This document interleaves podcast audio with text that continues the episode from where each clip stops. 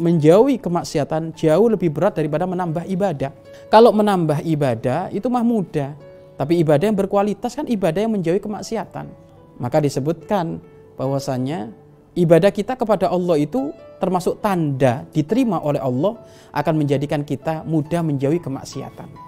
Tapi kalau ada orang rajin ibadah lah kok kemaksiat jalan terus, kata istilah populernya adalah STMJ, ya kan? Sholat terus maksiat jalan. Nah ini menunjukkan ibadahnya nggak diterima oleh Allah Subhanahu Wa Taala.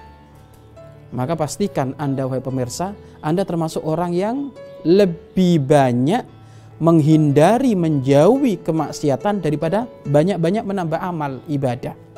Amal ditambah terus tapi maksiat jalan terus ya percuma. Amal ibadah kita belum tentu diterima oleh Allah, tapi amal kemaksiatan kita pasti mengundang dosa dari Allah Subhanahu wa taala. Maka tolong pastikan kita semuanya adalah harus menjadi hamba-hamba yang jangan punya keinginan untuk bermaksiat kepada Allah.